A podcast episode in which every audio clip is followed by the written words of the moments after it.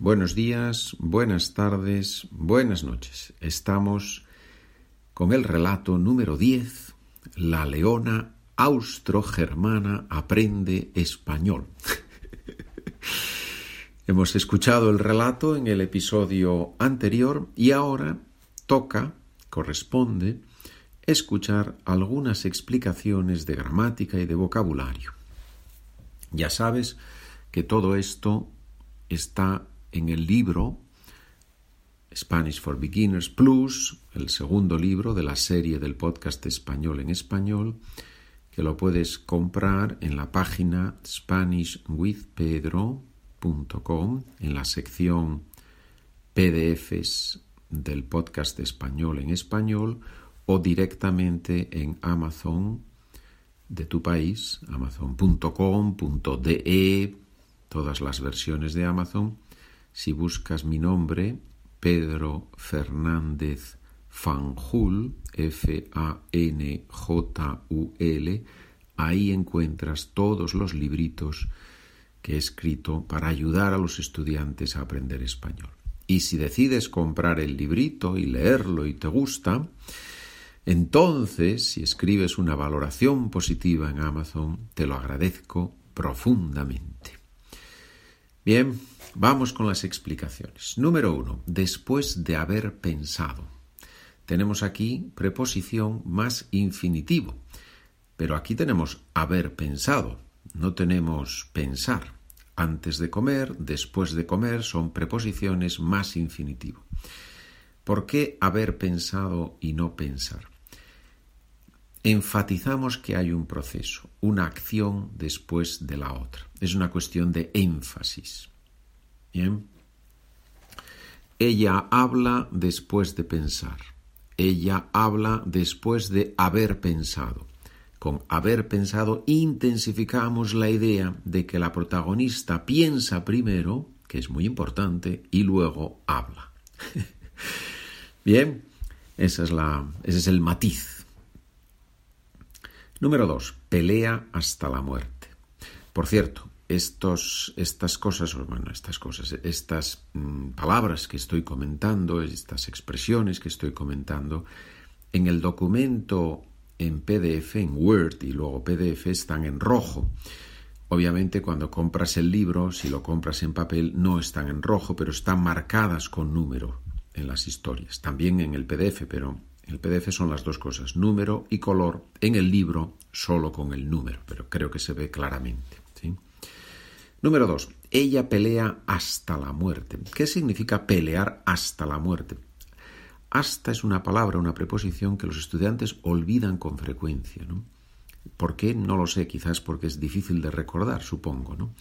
Pero bueno, pelear hasta la muerte, quizás con esta expresión podemos recordarla literalmente significa que uno hace todo lo que puede por ganar una batalla y al final se muere. Ese es el significado literal. ¿Sí? Peleó hasta morir, peleó hasta morir, estuvo peleando, luchando y finalmente murió. Figuradamente, que es lo que tenemos aquí, significa que uno pone todo su esfuerzo por alcanzar un objetivo. Uno pone todo su esfuerzo por alcanzar un objetivo. Uno intenta obtener algo, llegar a algo, y para eso necesita usar todas sus fuerzas. Eso es pelear hasta la muerte. Número 3. Ella desea apasionadamente. Y yo te pregunto, ¿qué deseas apasionadamente?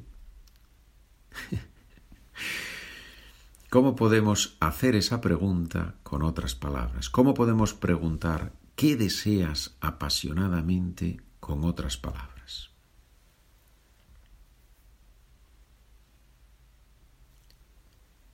¿Qué quieres realmente? ¿Qué te importa verdaderamente mucho, mucho, mucho? Dicen que los españoles somos muy apasionados. ¿Es verdad? Supongo que algunos españoles y otros españoles no, ¿verdad? Estando una vez en Estados Unidos, una directora de, las escuelas, de una de las escuelas donde trabajaba, me dijo, bueno, espero que, que tú no seas uno de esos españoles apasionados. Digo, bueno, veremos a ver.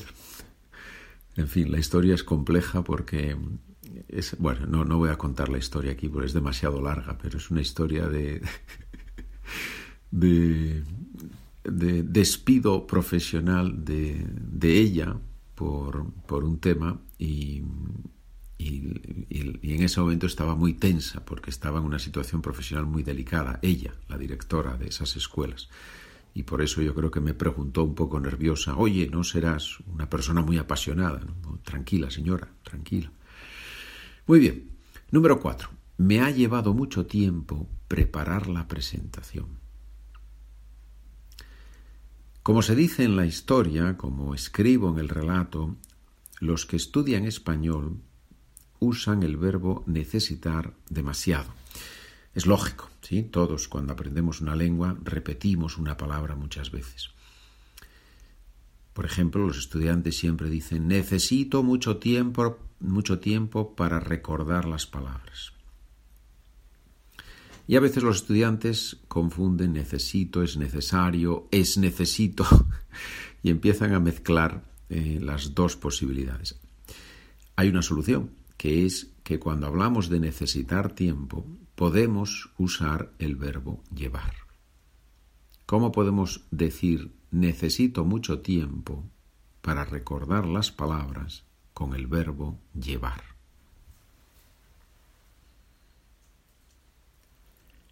Me lleva mucho tiempo recordar las palabras. Me lleva mucho tiempo recordar las palabras.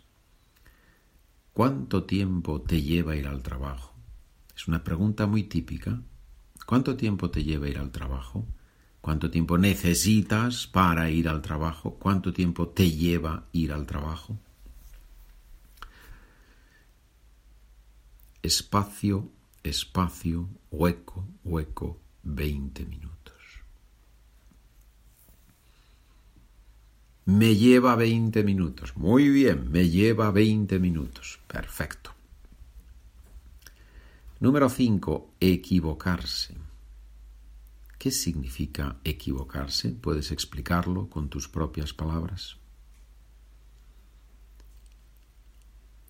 Significa cometer un error, hacer algo mal. Significa cometer un error, hacer algo mal. ¿Es posible aprender una lengua y no equivocarse nunca? Imposible. Todos nos equivocamos todos cometemos errores cuando aprendemos algo. Todos nos equivocamos. Equivocarse, reflexivo. ¿sí? Número 6. Me pregunta riéndose. ¿Qué es ese riéndose? Es un gerundio más o menos equivalente al ing del inglés, más o menos, no es exactamente, pero más o menos es un gerundio que se usa mucho para decir cómo se hace algo. Por ejemplo, mi hermana trabaja cantando. ¿Cómo trabaja mi hermana? Cantando. ¿Qué hace mi hermana mientras trabaja? Canta. Eso significa que cuando mi hermana trabaja, ella también canta. Si alguien pregunta riéndose, esa persona hace una pregunta y al mismo tiempo se ríe, se ríe, verbo reírse, se ríe. Es un verbo un poquito irregular el cambio de la E a la I. Reírse, ríe. Número 7. Eres capaz de conversar en español. Eres capaz de conversar en español. ¿Cómo podemos sustituir ese eres capaz de? Muy fácil. Con el verbo poder. Eres capaz de conversar en español o puedes conversar en español. Todos somos capaces, todos somos capaces, todos podemos, todos somos capaces de aprender una lengua si estudiamos. Con otras palabras, todos podemos aprender una lengua si estudiamos. Bien,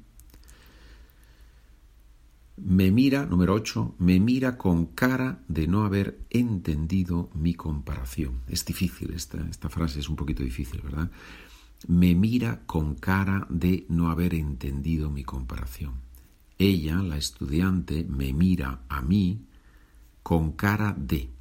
¿Qué es ese con cara de?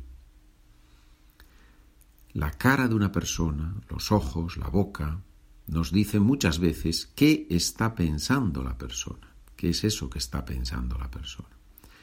Si yo pongo cara de no entender algo, significa que hago un gesto con la cara y la otra persona ve que yo no comprendo nada.